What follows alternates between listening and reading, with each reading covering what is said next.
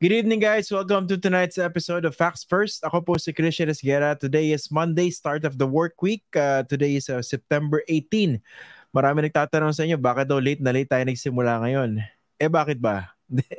hindi tayo nagkaroon ng ano, ng kahit anong technical issues, hindi, hindi tayo nagkaroon ng problema sa guest. Talagang uh, I decided I had to uh, schedule tonight's episode a bit later kasi po meron ako importanteng meeting kanina eh, pumalo po siya ng alas 8 and uh, hindi ako sigurado kung matatapos siya uh, in 30 minutes. So, ayun.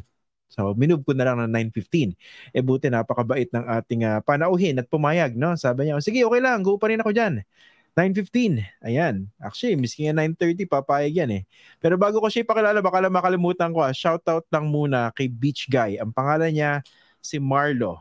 At saka sa kanyang asawa si Roda. Magandang magandang gabi sa inyo. Lovely couple from Vancouver, Canada. Maraming maraming salamat. Tsaka maraming salamat din po pala doon sa mga bumili ng ating uh, merch, no? Ni-launch po natin siya officially nung Friday.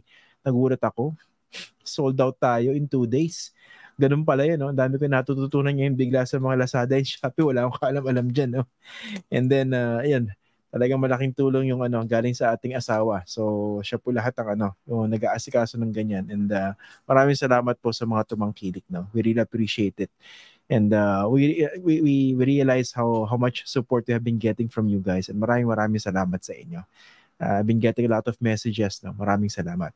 Anyway, punta po tayo sa topic ngayon. Itong topic na to, ko pa ito gustong pag-usapan eh, no? Kasi nakikita niyo naman yung dynamics ta, under the current administration of President Ferdinand Bongbong Marcos Jr., uh, yung dynamics ng kanyang administrasyon vis-a-vis doon sa pinalitan niyang Pangulo.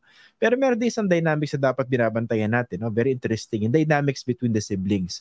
Si President Marcos Jr. at yung kanyang nakatatandang kapatid, ang kanyang ate, uh, who also happens to be a senator, Senator Amy Marcos. Pag-usapan natin, no? Kasi mga nadidinig tayo mga komento galing sa kanyang kapatid at minsan parang ang dating, uh, parang mas kritiko pa yata to doon sa mga nasa opposition, no? Sa ilang pagkakataon lang naman, no? And let's try to make sense of this. Uh, on one hand, okay lang yun, di ba? At least merong nagsasalita ng mga dapat sabihin. Pero ano kaya yung talagang uh, nagbubunsod dito sa mga ganitong pahayag?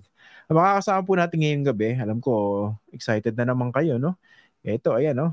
Yan, bihirang-bihira natin siya mag-guest talaga. I'd like to welcome again to our program, uh, former Presidential Advisor on Political Affairs, uh, si uh, Mr. Ronald Llamas. Magandang gabi sa iyo and thank you for joining us for uh, our episode tonight dito sa Facts First. Magandang gabi, Christian. Long time no see. Mukhang kung saan-saan ka bumabiyahe ah. Hindi na kita ma-reach pakalat-kalat lang ako. And then, napunta tayo sa Taiwan eh, at na, naka, na, nakadaupang palad natin ng inyong paborito, si hmm. Richard. Na, nakasama natin ah. si Richard doon. Wow. Oo. Idol natin. So masaya yung kwanyo dyan. Masaya yung inyong uh, gimmick sa Taiwan dahil uh, eh. big time yung kasama mo eh. Eh, hindi, shut up lang ako. Iba, iba yung Richard Hidarian eh. Quiet lang ako ganun. Meek as alam. Ganun lang ako. Quiet lang, quiet. Hindi, pero mabait yan si Richard. Ah, mabait yan. Yeah. Mm.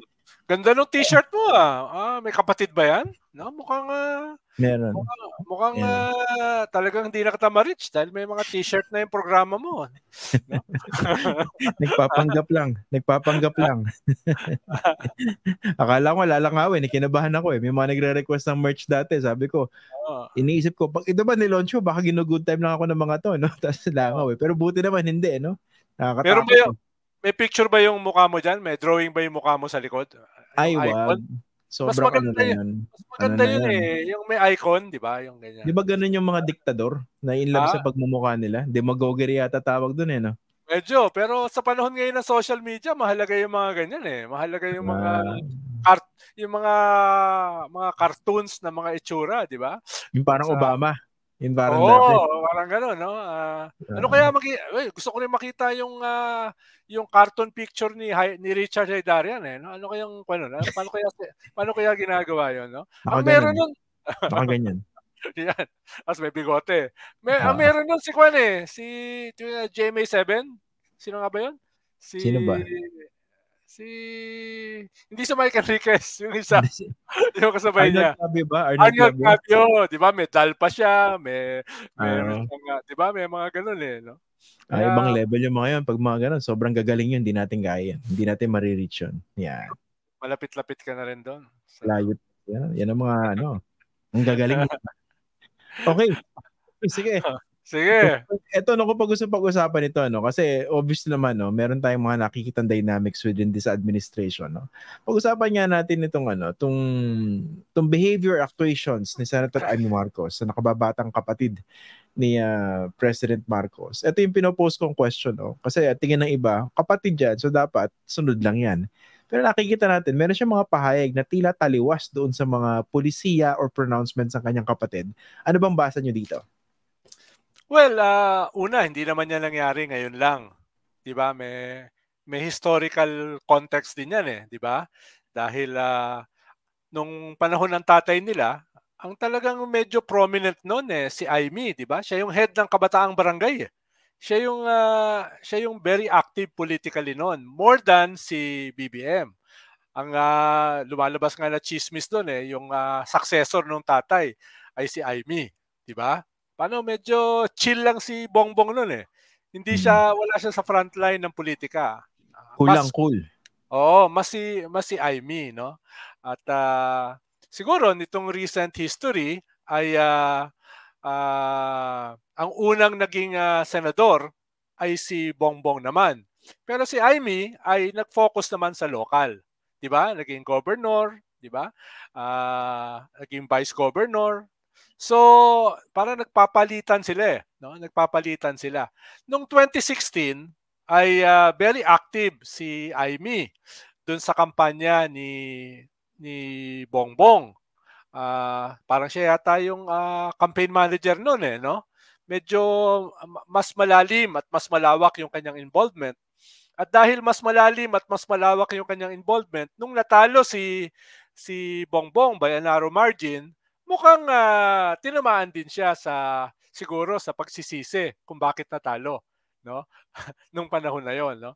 At uh, fast forward dito sa sumunod na na eleksyon noong 2022 ay parang kumpara noong 2016 hindi mo na masyadong nakikita si Aimee no? Ang sabi nga nung iba ni hindi nakatung, hindi nakita do sa uh, campaign headquarters ang uh, alam lang natin ay niwala siya ni yung kanyang anino ay wala nung meeting de avance.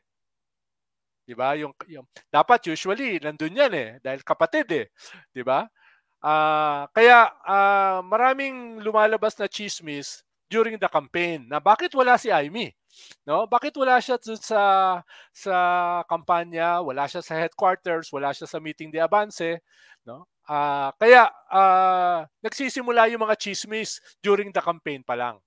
At nung after nung election, yung unang uh, State of the Nation ni President-elect Bongbong Marcos ay uh, uh, nag-press con si Amy Marcos nung umaga before the SONA, kung maalala mo, Christian.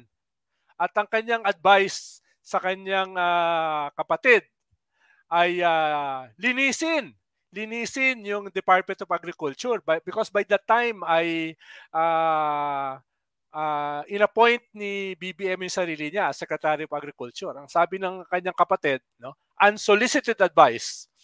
Linisin mo yung uh, agriculture dahil sobrang dami yung corrupt hmm. dyan.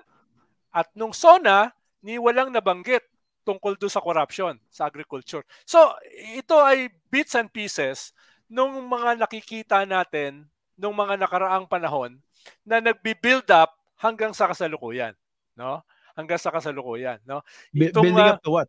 Anong anong build up to what 'yan? Para, apparent differences eh, no? Apparent differences na na sinabi ko nga nagsimula mismo dun sa unang zona, no? Na parang dinedma yung kanya mga suggestions, no? Uh, okay. in, in between, nakikita rin natin yung mga lumalabas na mga chismis na parang may dynamics. Yung, uh, yung uh, first lady at yung uh, first sister. No? Yan ay uh, nagte-trend sa mga social media. Yan ay lum- at nakikita natin minsan pag nagsasama sila o hindi nagsasama, ay nakikita natin yung body language, no? Nung uh, nung mga nung magkakamag-anak no? Magkakamag-anak. Pero ang mas uh, katibayan niyan ay nakita natin sa mga ilang policy formulation na meron talagang differences.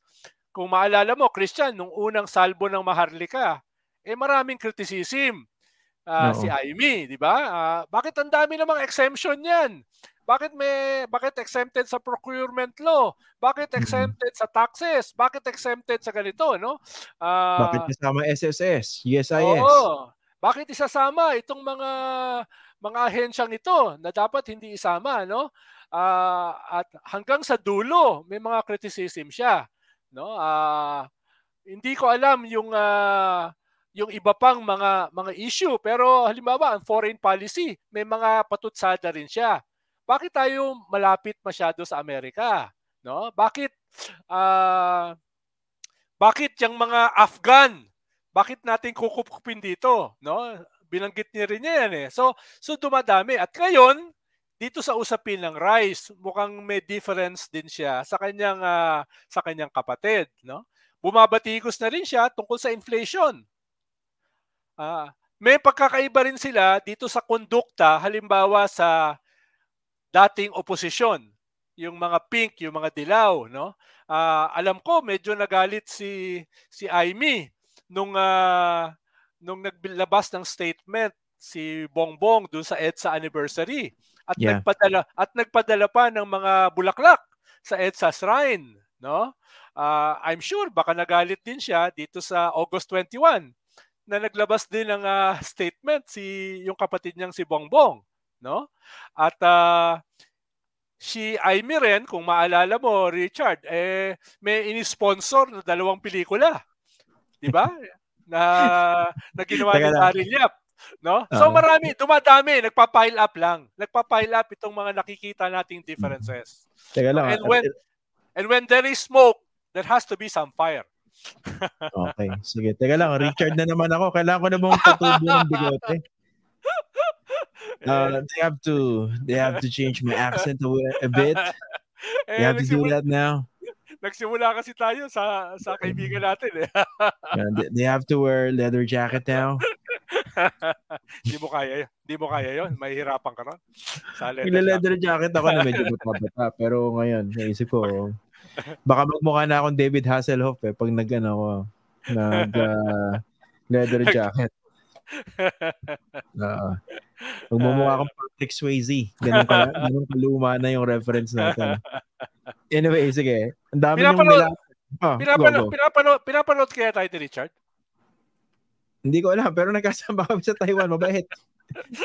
mabait, mabait. Mm. Uh, ito, ito, ito, ito yung tanong ko, no? Kung ito yung mga nakikita natin in public na mga sinasabi ni ni Amy, no? Nakapatid, no? Una ko kasi iniisip niyan. Ito, medyo ano, no? Basic question lang. Ibig sabihin, wala ba siyang linya sa kapatid niya na kailangan niya gawin yung mga suggestions niya in public? Yun ang una. Tama ba? Yes. okay. Parang, ito yung number. Mm. Oh, sige, sige. Ito yung number ano? two. Uh, Does it mean na outside ako lambo ba siya doon sa administrasyon ng kapatid niya? Yung una mong tanong, no? Mukhang, mukhang dahil karamihan ng kanyang criticism ay sinasabi niya in public, mukhang talagang hindi niya sinasabi in private. mukhang mukhang yun talaga yung nangyayari, no?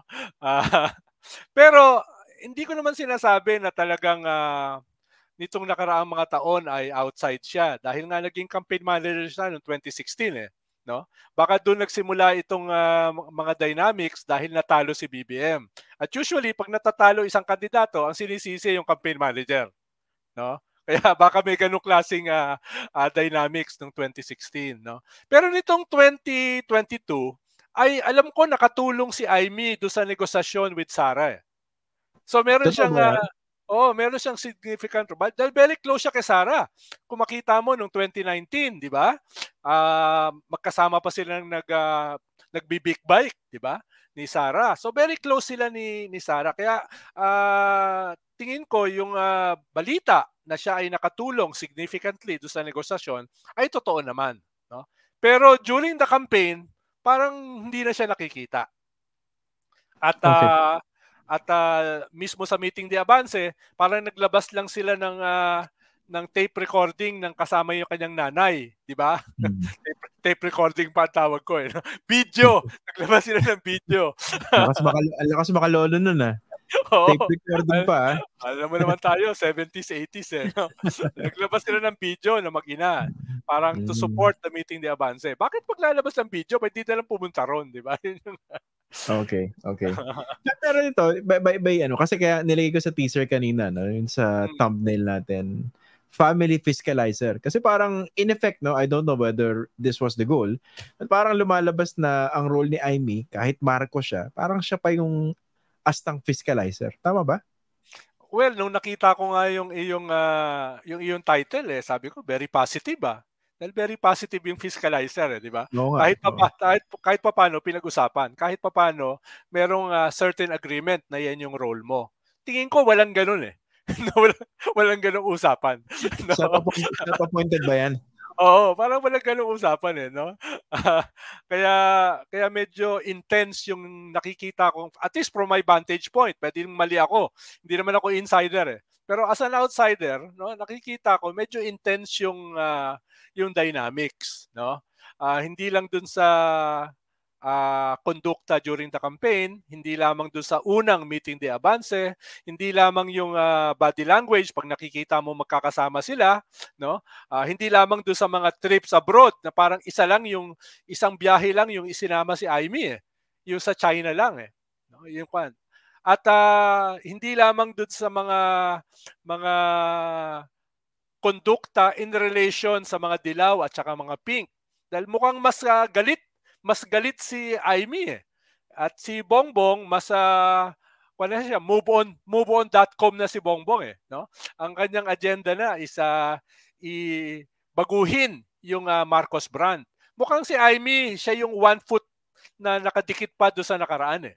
No, si no. si si Bongbong, so isang major difference yan do sa dalawa mukhang si Bongbong mas forward-looking na eh. No? Hindi na siya vindictive eh. 'Di ba? At yung kanyang misis ay gusto nang i-rebrand at i-reinvent yung Marcos Marcos name, yung Marcos brand. Si Amy yung parang uh, nakadikit pa sa nakaraan. At mukhang si Amy yung sumusuporta dun sa moves ng isa pa nilang kapatid, si Irene at yung kanilang nanay na bawiin yung kanilang mga kayamanan. 'Di ba dito sa kaso sa Sandigan Bayan? No? Ah, yung, ang, uh, uh. ang nakapirma doon si Irene at saka si Imelda eh. Mukhang mas supportive doon sa efforts na yon si Amy. No? Kumpara kay BBM at kumpara kay First Lady. No? Oh, pwedeng mamali, pwedeng, pwedeng mamali ako ha. Ah. Yun lagi nakikita ko from uh, as an outsider, no? Paki uh, ma- pwede ba ma-capture ng camera yung inyong bolang crystal diyan sa harap mo? Di ba hindi ba kita? Oo. na, pero ito, ito uh, kasi yung nakita natin, di ba, na EDSA People Power uh, commemoration, naglabas ng pahayag si President Bongbong Marcos and that was seen as conciliatory, no? In a way. Parang mm. coming from a Marcos. Mm. Pero ang galing na mensahe naman kay Senator Amy, parang sabi niya, I cannot stomach ce- celebrating that. Yes. Kuma no? pulls apart, no? Ang layo. Oo. Pero ba't ganun yun nga? So, kumbaga wala unified uh, position ng pamilya rito. Or hindi ba dapat nagtotoo ng line yung iba dahil presidente yung nagsalita na kapamilya nila? Uh, mukhang wala namang ganung relasyon within the family eh. Di ba? Okay. Wala namang ganun. Sabi ko nga, baka uh, nagra-rankle din dun sa kay Amy na nung buhay yung kanyang tatay, mukhang siya yung mas active politically. Mm-hmm. Mukhang siya yung mas, uh, tingin niya, possibly, siya yung mas ginugroom. Di ba? Bakit? Bakit parang iba yung nangyari, no? Uh, kaya, kaya tingin ko bahagi 'yon, bahagi 'yon ng uh, ganitong dynamics. Maliban pa do sa mga binabanggit natin ngayon na recent na recent history. No? So mukhang yun ang ano, mukhang yun ang hugot, part of it. Tingin ko bahagi yon no? Hmm. Bahagi yon at itong mga naging dynamics nitong nakaraang uh, recent history, 2016, 2022 ay uh, nagpalala nung ganong klaseng hugot sa nakaraan. Hmm. Kaya magkaiba rin yung kanilang hugot in relation sa halimbawa how to deal dun sa mga nagpabagsak sa kanila during EDSA. Hmm. Yung Sorry, isa ah. ay oh, yung isa mas mas kwan eh, mas move on eh. 'Di ba? Yung isa mas galit pa. Kaya nagpapagawa siya ng mga pelikula eh, kay Daryl Yap. no? Para Sino ba yun? Hindi, hindi ko kilala yun eh. Ah, hindi mo ba kilala yun? Magaling ko- yun. Oh, magaling yun. natin At, kilala at yun eh. mukhang, at mukhang ngayon, vlogger na. Kung titignan mo yung kanyang mga mga vlogs, eh, ah, kung totoo yung mga sinasabi niya, eh, totoo yung pinag-uusapan nating dynamics. No? Dahil Teka lang, nila- nilalabas din niya yung mga dynamics na ito eh. Okay. Ito lang pala, ayoko lang mawala to sa conversation. Ayoko matabunan, no? Kasi binabanggit nyo kanina. Ah, kumbaga, iba yung perspective nung Amy Marcos dun sa perspective ng Bongbong Marcos dun sa nagpabagsak sa kanila noong 1986. Ayoko matabunan o malibing yung yung issue diyan eh, no? Eh ba't ba kayo pinatalsik, di ba? Bakit ba kayo pinalsik? Pinatalsik to begin with, no? Kumbaga, wag kayo. talaga Wag ayaw mo kayo dyan. talaga ayaw mo palampasin. Ako nga mabait na eh. Hindi, hindi pwedeng ganun. Ako yung mag a- ako yung mag-aiming sa conversation na to. Ikaw si Ako nga, Bongbong. ako nga moveon.com na rin eh, no? Hindi pwede, hindi pwede. Hindi, parang, eh, lalabas kasi parang sila inape. Oo. Eh, ano ba yung nagbunsod sa EDSA 86, di ba? Yun, yun ang ano, yun ang natin kakalimutan. Oo, Okay. kaya nga yung kaya nga bahagi ng pamilya gustong bawiin yung nawala. No? Na sinasabi ko nga, eh kung kung may gustong bawiin, no? Ibig sabihin merong loot in the first place. 'Di ba? Paano ang daming hacienda yung nakalista eh. Ang daming mga kumpanya yung nakalista, no? Eh parang wala naman sa SALN nila dati 'yon. Nga, Unless- paano? Diba? Oo. Oo. So so yun, yung, yun yung isa rin no, yung ah, hindi lamang yung ah, kondukta dun sa mga nagpabagsak sa kanila, hindi lamang yung ah, kondukta dun sa Dilaw at saka Pink, kung hindi mismo yung attitude tungkol dun sa ah, nawala sa kanila ng mga kayamanan. No? Hmm, Dahil ganyan din yung ano eh. Oo. Parang, parang, yung, ba diba dati, pag nakakausap ko rin si Erap, tsaka iba, diba, pag nakakausap niya siguro si Erap, no? Parang ga- galit na galit siya, parang siya yung inape, no? Nung napatalsik siya ng 2001, eh. Naka, kumbaga hindi kasama sa narrative, eh bakit ba pinatalsik? Di ba? Oo. Anyway, ano bang Oo. ano? ano- Pero anong nakikita niyo parang tumbok or goal ni Amy Marcos by by speaking out about or against uh, certain policies by her younger brother? Hindi, dalawa kasi yung tingin kong pinanggagalingan yan. Una, yung mga family dynamics na pinag-uusapan natin ngayon, no? Yung ikalawa ay yung mga saan ba siya mas malapit, no? Halimbawa, politically at saka personally, mukhang malapit siya kay Sara. At by association, eh malapit siya sa mga kaalyado ni Sara, katulad halimbawa ni Gloria Macapagal Arroyo, na na medyo no? Sorry ah. Ah, Bakit? naglobat yung aking iPad. So, i-charge, didikit ko lang. No? Okay pa naman, okay pa naman. Akala ko, Uh, anyway, akala ko so, multo eh. oh, so yung, yung, yung ikalawa, yung kanyang political na, na relationships with other non-Marcos forces. Na sa Hmm. ngayon, ito si Sara at saka si GMA by association and also by association si former President ah, Digong, no? At sa ngayon, kung halimbawa magkakatotoo yung dati pa nating sinasabi na ang bagong oposisyon will be Digong, no? Na nagre-recruit na ngayon para sa kanilang slate sa 2025. Kung sila ang magiging bagong oposisyon, no? At ah, yung mga ibang kamag-anak at kaalyado ni President Bongbong ay hindi sang-ayon na si Sara ang maging successor, no? Ay ah, ayan, naku, Tuloy lang.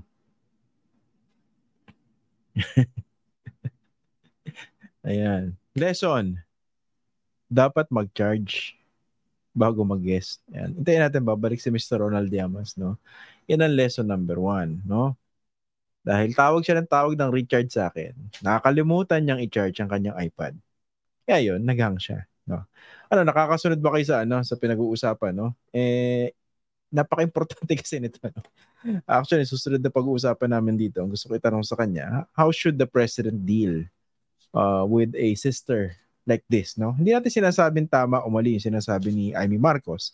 Because in a way, whatever the motives are, or might have been, pag tinignan mo yung mismo sinasabi, well, in some cases, she's actually raising valid points, no?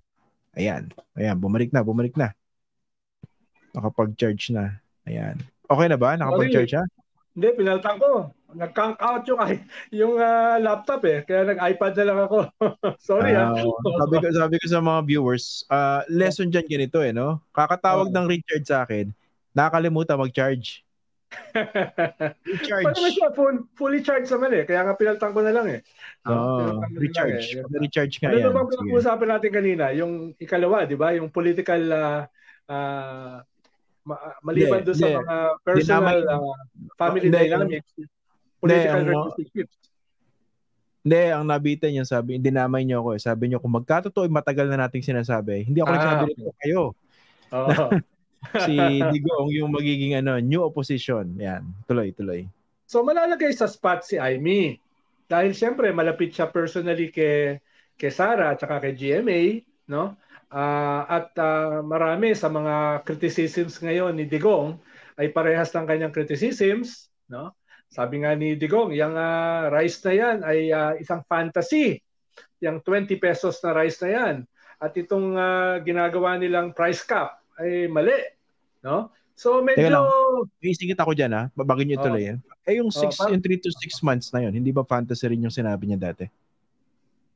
Ano ano Richard. Uh, ano ano in 3 to 6 ano, months yung tatapusin yung ano yung drugs ba yun? O kriminalidad? Di ba? Ah oo oh, oh, yun, yun naman ang kanyang 20 peso per kilo moment di ba? Anyway tuloy oh, tuloy. oh, oh, yun naman oh, yun.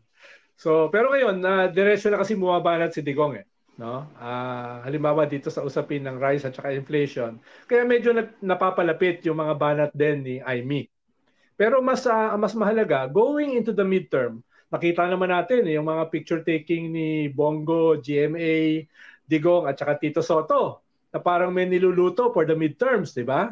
May may ganyan. Eh re-electionist din si Aimee. Di ba? Kung sakaling mabuo yung uh, bagong oposisyon na na dinedenay mo na pinag-usapan natin dati na ako lang ang nag-usap, no? Ay lang nagsabi. Hindi ako damay doon. Mm. na na na ganyan no? Ah saan sasama si Amy? Re-election ni siya eh. so magandang uh, magandang panoorin yan. Saan siya sasama? Halimbawa mabuo yung uh, bagong oposisyon ni Digong possibly ni GMA uh, possibly with Sara. Saan siya lulugar? Dun sa slate ng kanyang kapatid? Sa slate ng bagong oposisyon? No uh, it would be very interesting. Teka, how, how likely ba itong ano, tinatawag yung bagong opposition to be led by Rodrigo Duterte? Well, ang makikita kasi natin ngayon, no, maliban dito sa mga mga banat nila, mga criticism sa foreign policy, mga criticism sa crime policy, mga criticism dito sa uh, economic policy, etc. Ang makikita kasi natin ay nagre-recruit na sila. Nagre-recruit na sila uh, ng mga possible na kasama doon sa kanilang senatorial slate. Paano yan kasi yung uh, yung yan kasi yung unang makikita ng mga tao eh, yung Senate. Siyempre kasama rin diyan yung local, governors, no? Uh, mayors, congressmen, no? So, ito yung ito yung ibig sabihin ng picture taking ni GMA, ni Bongo, ni uh, Digong at saka ni Tito Soto. Ang naiba diyan, tingin ko wala wala pa namang commitment si Tito Soto. No? Uh, nasama lang siya, naimbita lang siya sa mga nego, no? Uh, isang pwedeng mangyari diyan kay Amy, uh, Christian, ay pwede Uy, siya tumama. Wait na, wait lang. tumama. Wow, tumama yung pangalan. pwedeng, pwedeng si Amy ay hingiin niya i-adapt siya ng pareho. Sorry boss, ah, nagpalakpakan lang yung mga tao dahil you got my name right. Okay, okay. Okay. so pwedeng mangyari dyan, i-adapt siya ng administrasyon, i-adapt din siya ng bagong oposisyon. So, mm. paano last election, nakita natin yan eh. Ilang mga senador, dala ng uh, tatlong presidential candidate. Di ba? Eh, actually, pangit tignan parang wala talagang kahulugan yung ating party party politics. Talagang wala, wala talagang talaga. wala, wala talagang talaga. kahulugan yung ating mga partido. Pero in the midterms, pwede pa rin mangyari yan. At pwedeng yun lang gawin ni Amy and others. Magpa-adapt sila para hindi sila hindi sila maipit sa pamilya no? Hindi sila maipit sa kaibigan, di ba? Dala sila ng lahat. Okay.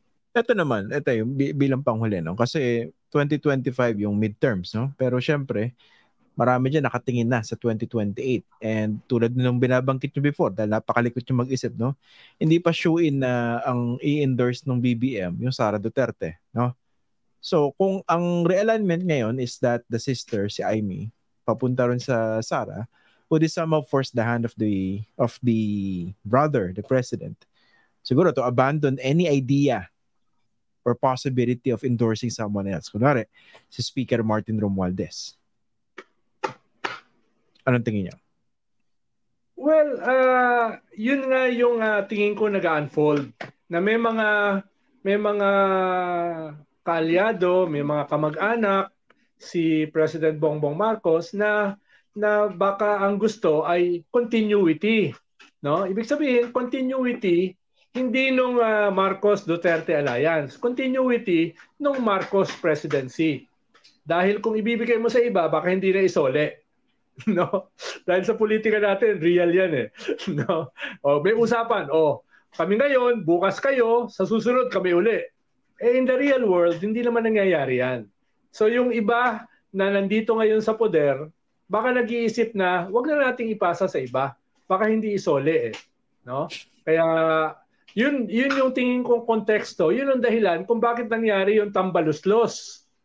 Di ba? Yung tambaluslos moment na ang sabi nga na, sabi ko nga, ay hindi lang uh, this year, kundi sa mga susunod na taon, yan ay yung magiging uh, defining uh, term of reference sa mga susunod na mga kabanata.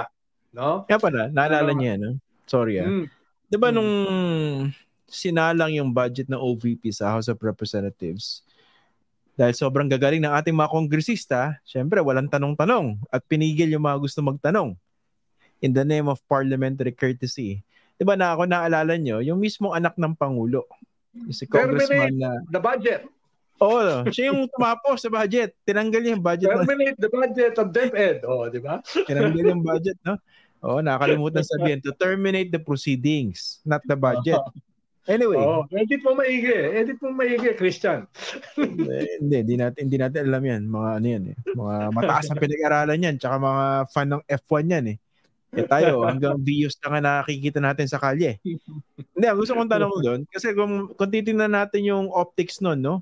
Yung anak pa mismo ng Pangulo, yung nag-move to terminate the SIC, SIC budget of the Office of the Vice President it could have been done by by any other ally or sip-sip na congressman, di ba? Pero bakit yung anak pa ng Pangulo? Anong basa niyo ron? Tapos, di ba, wal- walang naadinig from the speaker kasi wala namang mangyayari dyan kung walang basbas ng speaker, di ba? So, does it mm. mean na medyo naglalambing o dumidikit yung, ma- yung Bongbong Marcos side do sa Sara Duterte? Ang tingin ko kasi dyan, medyo, nag, medyo na, may mga nagtawagan eh habang nangyayari yan. Paano, ang pinag-uusapan diyan hindi lamang yung budget eh ng uh, ng uh, DepEd. Hindi lang pinag-uusapan diyan yung budget ng Vice President. Pinag-uusapan diyan kung ma- maalala mo Christian yung uh, yung uh, intelligence at saka confidential fund. Yeah, oh. at, at dagdag diyan yung 125 million na na transfer ng uh, Office of the President sa Office of the Vice President na ginastos ng Vice President in 19 days. So nag, medyo nagpatong-patong yan eh. Yung budget ng OBP at saka ng DepEd, yung uh, confidential at saka intelligence fund, at yung controversial pa na pag-transfer ng 125 million na ginastos in 19 days. At nung sinisimula ng uh, question niyan, eh, tinerminate at nag-walk out na. Hindi ko alam kung ano na nauna eh, yung walk out o yung pag-terminate. Mukhang nauna yung walk out eh no bago yung pag-terminate. Buti na lang sa Senado hindi nag-walk out, no? Pina, pinasa na lang sa mga undersecretary at saka chief of staff yung pagsagot maliban sa isang senador. Mm, uh, maliban sino? sa isang senadora, no? Ayun yung ah, ayun yung, yung Oh, kasi yung, sabi niya, oh, I'm hmm. just asking about your mandate, no? Yan ba naman ipapasa mo pa? Diba?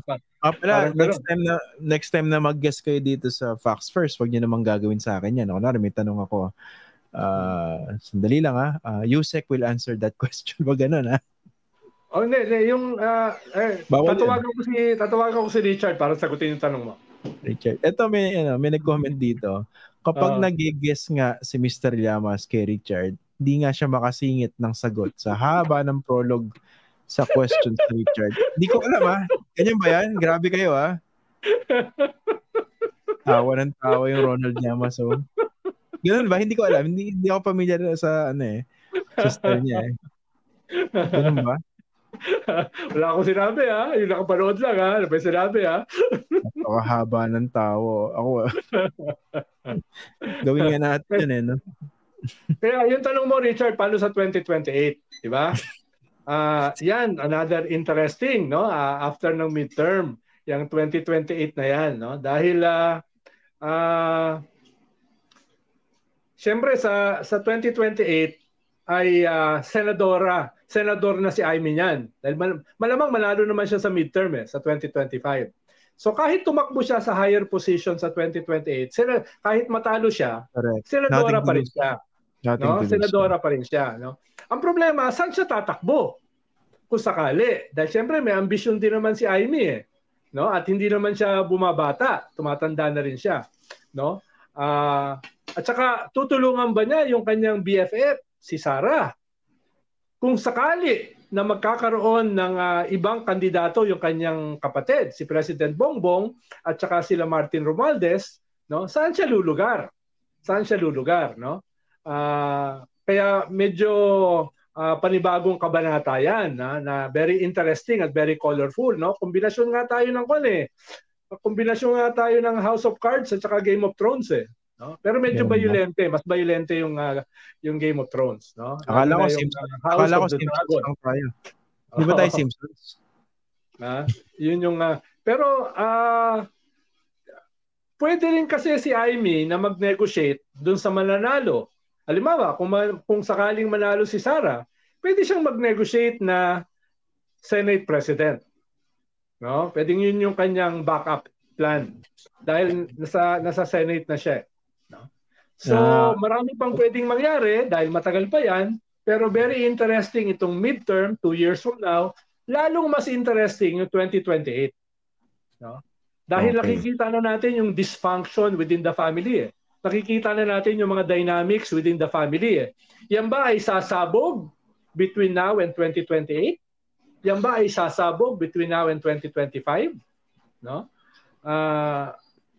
Tingnan Abangan. natin sa sa iyong ah, bolang kristal, ah, Christian. Kapag tatapos sa ito lang, oh, nababasa nyo ba? Ma- mahina yung print. Ayan.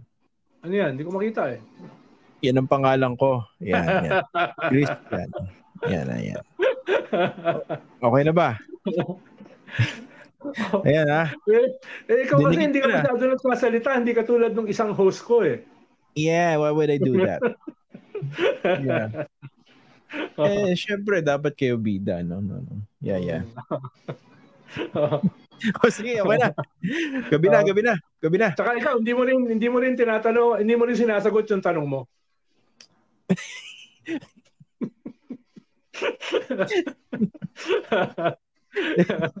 Observation lang naman yon, observation. Wala naman ako naisip pahiwatig. Ikaw naman eh. Yeah. Para naman weird nun, kunwari, tinanong ko, yung Mar- Mar- Marcos Family Dynamics, pwede ko naman sagutin, pero ba't ko naman sasagutin? eh, may kausap ako. Hindi, ko hindi, sarili minsan kasi ko. nangyayari yun eh, di ba? Di ba, mapanood mo naman, minsan nangyayari yun eh, yung yung host, yung tanong niya, siya rin ang sumasagot. Ah, ganun ba yun? Eh di TikTok na lang, tapos yung dalawang karakter, no? Kausap ko yung sarili ko. Parang doble cara, di ba? Noong unang panahon. Oo. Pwede Pero naman maganda talaga yung title mo, no? Ano? Fiscalizer of the family? In the Oo. family? mukhang ah, mukhang after nitong show mo, parang hindi naman yun yung magiging title. Oo, malabo, malabo. Oo. O sige boss, mara- mukhang may dynamic, no? Mm. Mukhang may mga political differences, no? Hindi Oo. lang sa midterm, hindi lang sa 2028, kundi ngayon mismo. Okay. Ngayon mismo. Sige. Maraming salamat, Mr. Ronald Llamas. Uh, Anytime, no? Kung, uh, mamaya nga 12 o'clock, may Zoom pa ako eh, sa Japan eh. Yung mga Ganun vloggers dun eh, no? Ganun talaga nga, pag- gulat nga ako, midnight eh, oh. Ganun yung- talaga pagbigatan eh. Kaya ba kayo nagpagupit ng bago? Bagong gupit ah. Hindi, hindi, kwan lang yan. Talaga nauubos lang yung buhok ko. Hindi, seryoso, bagong ano tayo. sige, sige, maraming salamat ha, Mr. Ronald Diamas. Maraming Magkita salamat. kita tayo ulit, Anytime, Richard. Yari na naman ako dun ha. Minsan ano ha, ang, ang gawin nating episode, uh, physically present. Para magsusuot ako name tag. Oo. Oh, yung Ako mag- t-shirt ko ah. Yung t-shirt ko ah. Oo. Hanapin ko sa kwan yan ah. Sige. Hanapin ko sa hanapin ko sa sa Grab yan ah. Sige. Yung Then next time ano, mag mag ano magle-leather jacket ako pag ines ko kayo. Para ano. Yeah, Pero yun okay. talaga yung ah, yung mukha ni Arnold, yung tipo ni Arnold Clavio yung merong merong mukha. Di ba? Yan. mukha. Oo, Ah. yung para para iconic talaga. Tsaka para para talaga ma-differentiate ka kay Richard. Ganun ba? Eh, di ba pag ganun, dapat super sikat ka na, no? Na media personality. Tsaka dapat yata, Oo. kagolf mo na yung mga politiko. Eh, di mo na ako nag-golf eh. 100 150,000 ang nanonood. Hindi pa ba big time 'yon? Ay, hindi. medyo pala. mala, medyo malayo ka pa rin kay Banat Bay. Ay, iba yun. Mga magagaling yun. Mm. O, sige, sige. Oo. Maraming salamat. Maraming salamat. Si Mr. Ronald Maraming Yamas. salamat, ah, Christian. Anytime, no? Anytime, no? Ah. Yan. Salamat. Yan, si Mr. Ronald Yamas. Ah, tumama rin sa pangalan ko sa dulo. Yan. o sana nasundan nyo at nag-enjoy kayo sa ating discussion. Ha? Maraming maraming salamat sa inyong lahat. And uh, ayun, sige na. Pagod na ako. Gabi na. maraming salamat ulit sa inyong lahat. Okay, kita-kita po tayo bukas dito po sa Facts First. Yung mga itatakal natin yung mga developments niya sa West Philippine Sea. Diba, yung nasirang ma- marine environment natin, no? yung na-discover uh, kumbaga kinonfirm ng Philippine Coast Guard. Pag-uusapan po natin yan. Tapos abangan niyo po yung ating ah, explainer. Meron po tayo explainer na ilalabas bukas tungkol po rin sa issue ng bigas. Tapos meron tayong special episode or video in time for martial law sa September 21. Okay? Maraming maraming salamat po. Ako po si Christian Esguerra. Magandang gabi po sa inyo lahat.